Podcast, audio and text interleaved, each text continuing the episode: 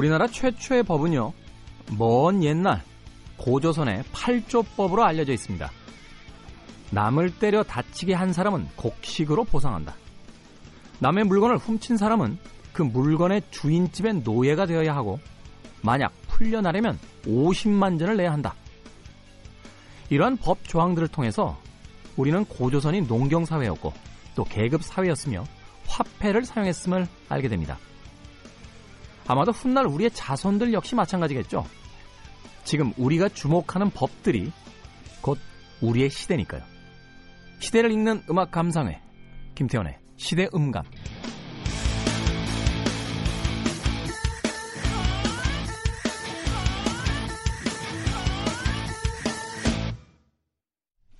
그래도 주말은 온다. 김태훈의 시대음감 토요일 2부에 이어서 일요일 3부 시작했습니다. 아, 시대음감은요 토요일과 일요일 낮 2시 5분, 밤 10시 5분에 하루 두 번 방송이 됩니다. 뭐 같은 방송이니까요. 낮에 바쁘신 분들은 밤에 들으시면 되고요. 밤에 일정이 있으신 분들은 낮에 들으셔도 됩니다. 아, 이 주말에 놓치신 분들은요. 다시 듣기와 팟캐스트를 통해서도 청취가 가능하니까 네, 또 팟캐스트는 현장에서 있었던 그 편집 없이 네, 거의 무삭제로 네, 방송이 됩니다. 홍수영 PD의 거의 무삭제 디렉터스 컷을 즐겨주시길 바라겠습니다. 자, 어제에 이어서 법으로 풀어보는 우리 시대 이야기. 네. 어제 어, 이 코너의 제목이 마음에 들지 않다. 네, 강력하게 네, 어, 요구하셔서 바꿨습니다. 법과 함께 예, 김지영 변호사님 나오셨습니다. 안녕하세요.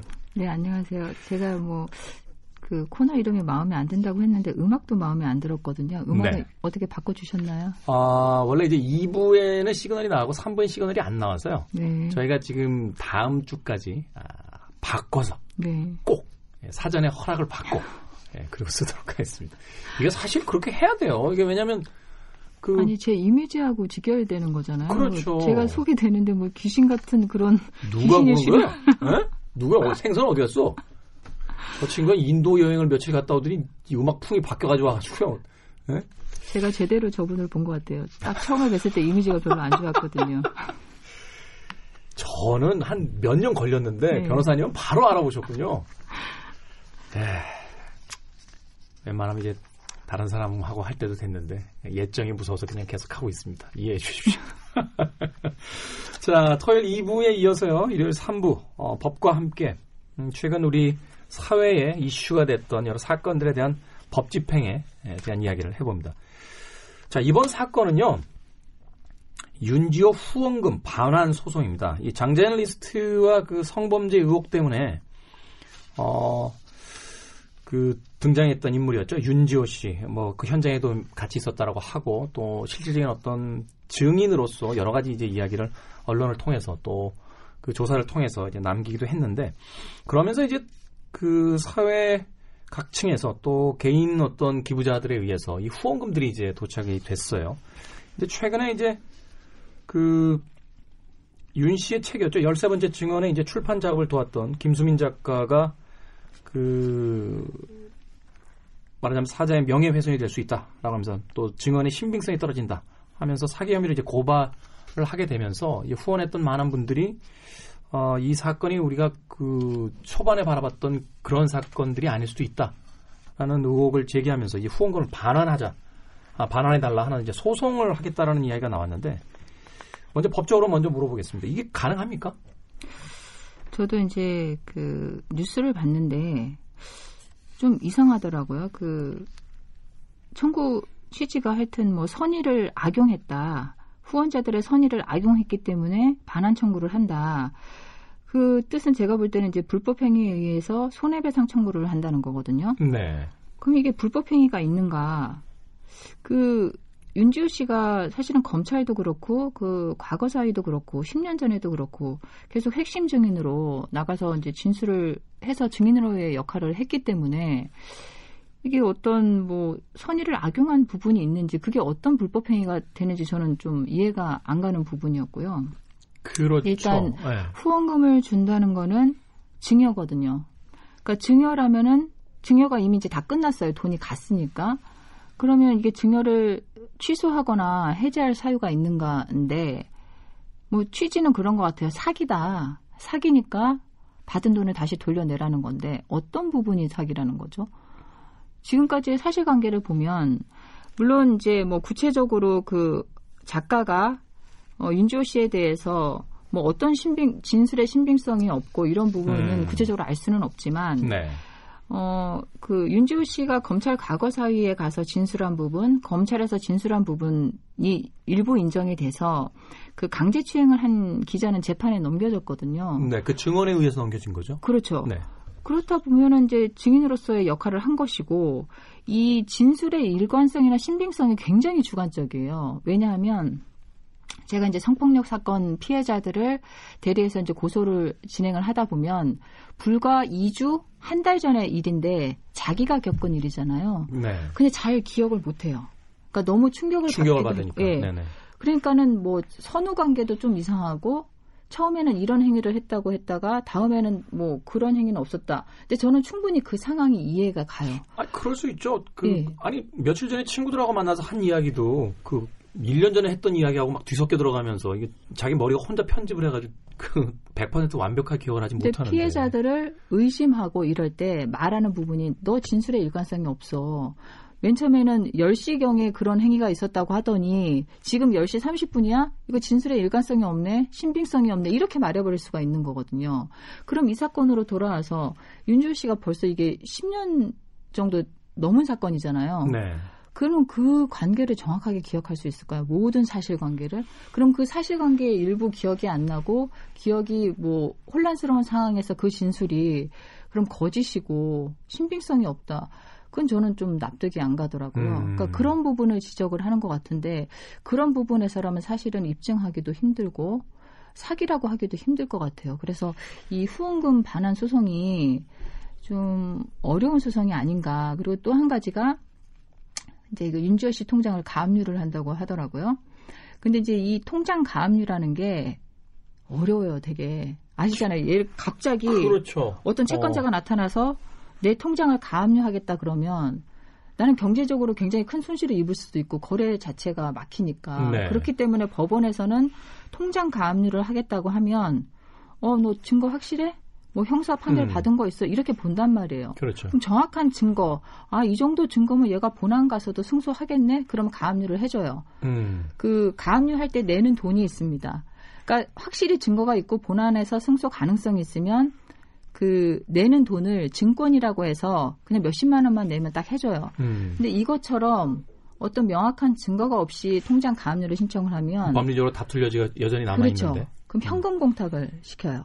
돈을 현금을 내야 돼요. 네. 보통 이런 경우에 3천만 원짜리 통장을 가압류를 하겠다 그러면 천만 원 이상 현금 공탁이 나올 수도 있고 적어도 몇백만 원을 현금으로 내라 이러거든요. 네. 그러면 지금 이 그 후원금을 줬다는 피해자들이 실제로 낸 돈이 천만 원이거든요. 윤지호 씨한테 냈다는 돈이 천만 원인데 그럼 거기에 해당되는 데는 돈을 또 내야 되는 거예요. 그렇겠네요. 가능할까요? 쉽지 않을 것 같은데요. 그러면 그 통장 가압류를 하려면 결국은 그 돈을 변호사가 대신 내줘야 되거든요. 네. 그것도 쉽지 않을 것 같고 그렇죠. 네. 그 현금 공탁을 하더라도 나중에 소송에서 이겨야지 그 돈을 찾아올 수가 있는데 지면은 돌려받지 못하고. 그렇죠. 그리고 이게 통장이 그 통장에 돈이 얼마 들어있는지 알 수가 없잖아요. 그러니까 예를 들어서 빵원짜리 통장을 내가 몇백만 원 현금 공탁 걸고 가압류를 할 수도 있는 거예요. 그렇죠. 이그 현금이 얼마 들어있는지까지는 그 소송한 주체들한테 이제 공개해주지는 않으니까. 예, 알 수가 없어요. 그러니까 사실은 통장 가압류를 확실한 증거가 없고 내가 현금 공탁할 여력이 없으면 사실은 안 하게 되거든요. 그래서 아마 이제 본안 소송도 조금 어려울 것 같고 그 결과 부분에서 가압류도 쉽지 않을 거라고 생각이 듭니다. 그 이전에 그 변호사님께서 해주신 이야기가 굉장히 인상적이네요. 사실 저는 이 사안에 대해서는 워낙 엎치락뒤치락 이야기들이 많아서 어떤 판단을 내리기가 쉽지 않아서 그냥 유보 상태로 계속 기사를 보고 있었거든요. 그런데 어, 진술의 일관성이 없다라는 부분도 사실은 그 주관적으로 해석될 여지가 굉장히 많다라는 측면. 사실은 그렇죠. 우리가 일상 속에서의 어떤 이야기도 어제와 오늘이 조금씩 달라질 수도 있는 건데 그것이 어떤 핵심적인 사건이 완전히 뒤집히는 형태로서의 어떤 그런 그 진술의 번복이 아니라면 네. 사실은 그 이야기들이 왜 그렇게 조금씩 달라지는지에 대해서 좀 더 지켜볼 필요도 있는 거고 음. 그리고 기부금의 형태로서 분명히 후원금을 냈는데 지금 어떤 법적인 공방에서 판결이 나오고 이 사람이 사기라고 어떤 그 확실한 어떤 법리적 그 판결을 받은 것도 아닌데 네. 그거를 어, 내가 어떤 감정이 동의해서 또는 그 사람이 이야기에 그 동의했기 때문에 냈던 돈을 몇몇 기사들에 의해서 내 감정이 변했다라고 해서 다시 네. 돌려달라고 하는 것 자체가 네. 법적으로 성립될 수가 없는 부분일 것이다. 네. 아, 그리고 저는 이게 물론 이제 납득이 안 가는 부분도 있어요. 윤지호 씨 행위 중에서 예를 들어서 뭐 어, 증언을 한 증인이나 뭐 피해자들을 돕기 위해서 재단을 만들고 그 재단명으로 이제 후원을 받고 저는 그런 행위가 좀 이해가 안 갔거든요. 음, 그러니까 자기는 사실은 장자연 사건의 이제 증인으로서 그 진실이 밝혀지도록 해야 되는데 갑자기 무슨 다른 피해자를 돕겠다고 하고 재단을 만들고 이런 행위들이 납득이 안 갔고 사실 그 부분에 대해서 후원금을 받은 부분은 그게 어떻게 사용되었는지는 분명히 밝혀져야 될 부분이고 네. 그것에 대해서 이제 사기로 고소를 당했거든요. 근데 그 부분하고 지금 이게 자발적으로 돈을 낸 부분하고는 엄연히 다른 부분이라서 네. 재단 만든 부분이 사기라고 해서 내가 이 그냥 자발적으로 준 후원금 이것도 사기다라고 하기는 힘든 거죠. 별개의 사건이니까요. 그렇죠. 뭐 어떤 뭐 팬심이라든지 혹은 뭐 지인끼리 어떤 돈을 이렇게 주고 받았는데 이 사람이 나중에 범죄자로 밝혀졌다라고 해서 그 예전에 준 돈을 반환해 달라. 이거는 법리적인 해석에 의해서는 그 범죄로서 성립될 수 없는 부분이다. 근데 이제 사실은 윤지호 씨 사건도 그렇고 이번에 이제 검찰 과거사위원회 하여튼 지금 이제 역, 역, 역으로 소송을 당할 위기에 처했잖아요. 네. 검찰 과거사위가 이제 출범할 때부터 한계가 있었고 결국은 제대로 진실을 파헤치지 못할 거고 그러므로 인해서 하여튼 가해자들이나 범죄자들로 지명됐던 사람들이 어, 나중에는 역공을 할 것이고 면죄부를 주는 결과가 될 것이다. 그게 예상이 됐었잖아요. 그러니까 저도 지금 사실은 장자연 사건이 이제 10년이 지나서 이제 공소시효도 거의 만료될 시점이고 이번이 마지막 기회였는데 네. 지금 이제 장자연 사건은 온데간데 없어지고 윤지호 사건만 예. 윤지호만 그냥 대중의 관심을 받게 됐고 뭔가 석연치 않은 소송들이 계속 진행이 되고 이건 대중들의 어떤 그런 심리도 조금은 작용한 것 같아요. 그 장재현 사건이 좀 확실하게 뭔가 결과를 내고 좀 밝혀지길 바랬었는데 그것이 이제 현실적으로 불가능해지니까 그 관련돼 있던 이제 윤지호 씨의 어떤 음, 본인들이 생각할 땐 석연치 않은 여러 가지 어떤 행적들에 네. 대해서 대신 어떤 분풀이 네. 같은 걸 하고 있는 건 아닌가 음, 또 그런 생각도 들게 됩니다. 물론 뭐 다는 아니겠습니다만. 네. 자, 윤지호 후원금 반환 소송에 대해서 변호사님과 이야기 나눠봤고요. 음, 또 하나의 뉴스가 있습니다. 조현아 판결, 조현민 무혐의 경영 복귀 이렇게 어, 제목이 달려 있네요.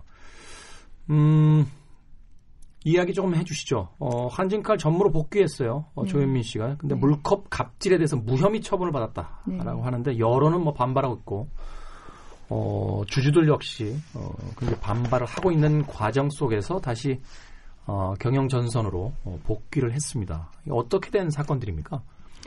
뭐잘 아시겠지만 이제 그 조현민 씨가 물컵을 사람에 대해서 던졌다. 네. 그래가지고 이제 폭행하고 업무 방해 이걸로 이제 고소 조사가 들어갔었는데 결국은 그거를 직접적으로 본 게 아니라 이제 그 다른 방에서 소리 지르고 이런 것들을 들, 들었다는 것이었잖아요. 그러니까 네. 사실은 직접적인 증거가 없어서 말 그대로 조현민 씨는 내가 사람한테 던진 게 아니라 그냥 화가 나서 바닥에다 던졌다. 그러다 보니까 이게 사람한테 던진 건지 바닥에 던진 건지 명백한 증언으로 나서는 사람도 없고 해서 결국은 이제 거기다 뭐 직원들이고 저 중역들이었을 텐데 그렇죠. 사실을 얘기를 안 하겠죠. 네, 회사를 뭐 퇴사 각오를 하지 않는 이상이야. 예. 그렇기 때문에 이제 무혐의 무혐의 판결을 받았고 이제 다시 복귀를 했는데 결국은 지금 조현민 씨도 그렇고 조현아 씨도 이제 판결이 났죠. 네, 그 집행 어, 징역 8개월의 집행유예 2년이 났고요. 일단은 뭐 범행 횟수는 뭐 몇백 회로 굉장히 많기는 하지만 어, 재판부에서 이제 일단 뭐 소비용으로 했고 또 이제 본인이 반성을 하고 있다고 해서 어, 많이 감경을 해준 것 같습니다. 아 소비용이라는 게다 자- 자기가 쓰려고 산 거니까. 근데 다 자기가 쓰려고 사지 않나? 아니 근데 이제 대형 밀수들은 왜 팔려고 아, 하잖아요. 그렇죠. 짝퉁 것도 네. 들어오는 경우들이 있고 그러니까 네 새삼 알게 되네요. 네 그러니까 야 근데 좀 배신감 느껴지네요. 저희들 그 해외 여행 갔다 오면 그렇게 입구에서 강경하게 술 한 병 사와야 되는데 왜 두 병 사왔냐 그러면서 막상 대한항공 사주들은 예? 경영진들은 무슨 자가용 비행기처럼 거기다가 그 자신들 백과 뭐 근데 그거 세금 내야 되는 거 아닙니까? 그러니까 저도 좀 이상했던 게 이렇게 밀수를 하게 되고 더군다나 이게 개인이 아니라 이제 무슨 대한항공이 물건을 사는 것처럼 해가지고 어, 사들인 경우도 있거든요. 그러면은 그러니까요. 당연히 대한항공이 그 대신 관세라는 걸 냈을 텐데 네. 그럼 그건 업무상 배임인 거잖아요. 횡령이죠. 그렇죠. 예. 예, 예. 그, 그 부분 에 대해서는 좀뭐 수사나 이런 게 안 된 것 같아요. 언급이 안 된 걸로 봐서. 아니 그리고 몇백 회에 걸쳐서 명품백을 사들여 왔으면 네. 마땅히 내야 될 세금을 안 낸 거니까 네. 우리가 이제 국민들이 세금 안 내면 납기 후까지 이렇게 나와서 네. 그 세금 안 내면 왜 가산세 붙여가지고 세금 때리잖아요. 예. 그 세금도 내야 되는 거 아닙니까? 그거는 이제 뭐 형사처벌하고는 별개로 뭐 관세청에서 해야 될 부분이죠. 후속 보도가 없는 거라서 기다려 보겠습니다. 네. 일반적으로 그 어떤 임원이나 공공기관 같은 경우에는 실형을 받거나 집행유예를 받으면 일정 기간 결격 사유로 규정을 하는 경우가 많거든요. 회사에서도 그렇고요. 회사의 어떤 내부 사칙을 통해서 예. 네. 그러니까 변호사 같은 경우에도 집행유예를 받으면 집행유예 기간 끝나고 나서 2년 동안 변호사를 할 수가 없어요. 음. 그러니까 그거와 마찬가지로 회사에도 그런 비슷한 조항들이 있는데 지금 한진그룹 쪽에서는 아 뭐 징역, 징역형이 나와도 이사회의 결의로 복귀시킬 수 있다 뭐 이런 얘기를 하고 있거든요. 근데 분명히 그것은 그러니까 징역형이 나오는데 이사로 복귀한다는 것은 제가 볼 때는 그 이사회의 결의를 하게 되면 결의한 사람들의 업무상 배임이 문제가 될 수 있고 네. 더군다나 그렇게 그런 형사 문제 제기가 가능한 것이 지금 그 한진칼의 이대 주주로 있는 강성부 펀드에서 적극적으로 그런 부분에 대해서 공, 공격을 하고 있거든요. 네. 조현민 씨가 왜 복귀를 했느냐. 그리고 조현민 씨가 모든 직책에서 물러났을 때 왜 그렇게 많은 보수와 퇴직금이 주어졌느냐. 그러니까 그런 것에 대해서 지금 다 뭐 소송이나 가처분을 통해서 예, 공격을 하고 있습니다. 사실은 이제 불명예스럽게 회사를 퇴직하게 되는데 저도 회사 생활 한 8년 했습니다만 무슨 보수를 줍니까? 아니 뭐 퇴직금이야 이제 퇴직금이야 받을 수 좀- 있다고 예. 하- 봅니다만 그 이 10조 원 상당의 금액의 이제 퇴직금 관계 보수가 이제 네. 만약 위로금 같은 게 이제 담겨져 네. 있었다는 이야기인데 네. 여기에 대해서 사실은 그 회사 쪽에다가 약간 시비를 걸면 예. 또 잘못 집행하는 것일 수도 있죠. 사교를 위반한 행위가 될수 있는 것, 부분들도 있는 거고. 네. 그래서 이제 아마 내년에 이제 주주 한진칼의 주주 총회가 있는데 지금 그 이대 주주인 강성부 펀드에서는 어, 열심히 주식을 지금 모아가지고 아마 20% 정도까지 네. 그 하여튼 지분을 늘릴 계획이고 국민 여론이 워낙에 안 좋다 보니까 국민연금도 지금 주주잖아요. 네. 어, 한5% 정도 지금 지분을 갖고 있는 걸로 알고 있는데 그렇다고 하면 20% 지분 모으고 국민연금 5% 지분에다가 그리고 이제 소액주주들도 사실은 이 경영진 조씨 일가에 대해서 굉장히 반감을 가지고 있기 때문에 소액 주주들이 특히 더 그렇겠죠. 예, 네. 그러니까 소액 주주들의 위임장을 좀 받고 한다고 하면 주주총회에서 뭔가 좀 싸워볼 만하고 그리고 이사회에 좀 문제 있는 이사들을 좀 갈아치울 필요가 있다고 생각이 돼요. 이렇게 문제 있는 사람들을 계속 경영 일선에 복귀를 시키고 하는 거는 이 회사의- 카, 일종의 예. 카르텔이에요. 말하자면 서로 보험을 거는 것 같은 어, 제가 예전에 어떤 국회의원 만나서 그런 이야기를 했던 적이 있는데 국회의원들의 최고 특권은 동료들이다. 무슨 잘못을 해도 서로 봐주지 않냐.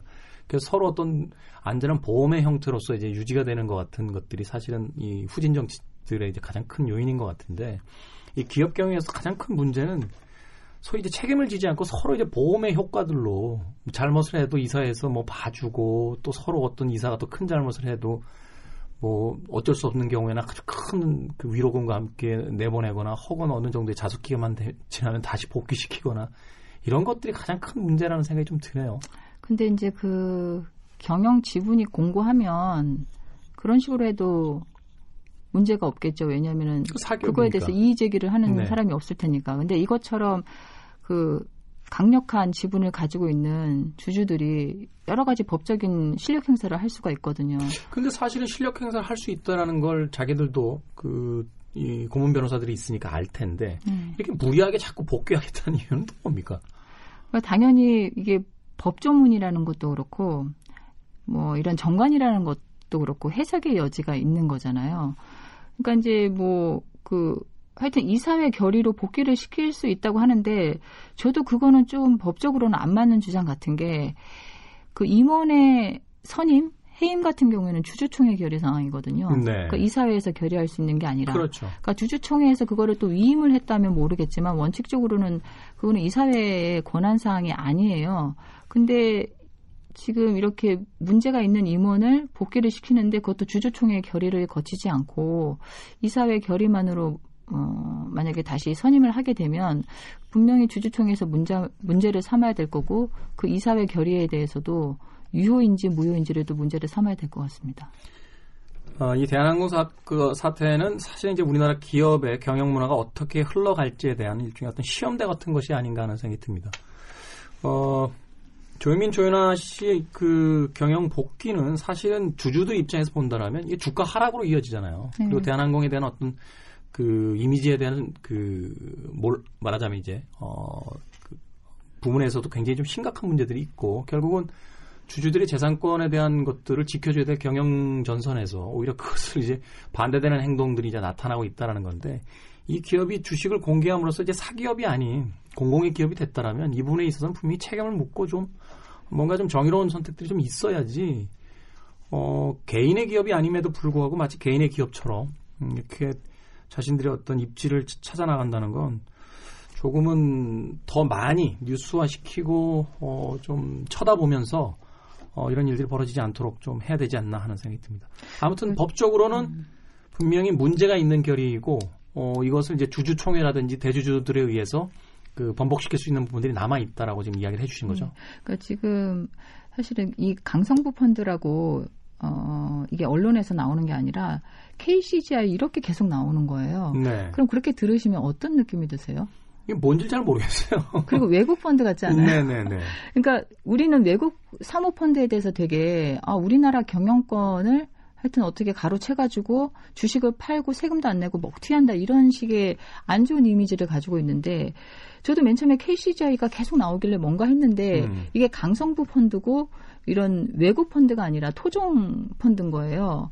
그래서 아무튼 뭐 정확한 목적은 뭔지는 모르겠지만 한진 칼 그룹에 있어서 경영권을 좀 투명하게 하고 지배 구조를 개선하는데 분명히 기여하는 측면이 있거든요. 근데 언론에서 계속 이거를 그냥 강성부 펀드라고 하지 않고 계속 어려운 영어 이런 좀 외국 무슨 펀드처럼 자꾸만 이미지를 만드는 게 나중에 이제 주주총회에서 만약에 소액 주주가 K 그뭐 강성부 펀드에서 이렇게 위임장을 받는다고 했을 때 이거 뭐 외국계 펀드 아니야 이런 식으로 되면 음, 사실 위임장 모으는데도 좀 문제가 있을 수 있고 그러네. 예, 좀 그 용어 사용이 저는 문제가 좀 있는 것 같습니다.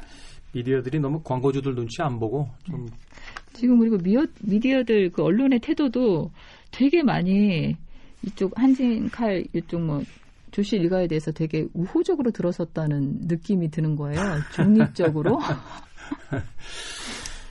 에, 광고주들한테 참 약하네요. 그 뭐- 사진들도 다 바뀐 거 아시죠? 네. 그러니까 뭐 1년 최근에 전에는- 최근에 네. 1년 전에는 뭐 검찰에 출두하는 그런 안 좋은 이미지의 사진들로 있다가 사실은 1년 전 그 사진도 좀 문제가 있었어요. 왜냐하면 그 판결이 나기 전에 그 사진에서 이미 여론 심판을 해버린 듯한 네. 그왜눈 이상하게 찍혔던 그 이제 연사로 눌러가지고 이제 걸린 여러 사진 중에서 가장 이상한 사진을 네. 어, 써서 그 보도하는 행태 같은 경우는 사실은 좀 지양이 돼야죠. 네. 근데 지금은 굉장히 인생샷으로 다 바뀌었더라고요, 사진들이. 왜들 그러시는지 모르겠습니다. 자, 오늘도 변호사님과 함께, 김정 변호사님과 함께, 아, 윤지호 어, 후원금 반환 소송과 또 조연아 조현민 어, 이 경영 복귀 소식에 대한 이야기를 법적인 문제로 풀어봤습니다.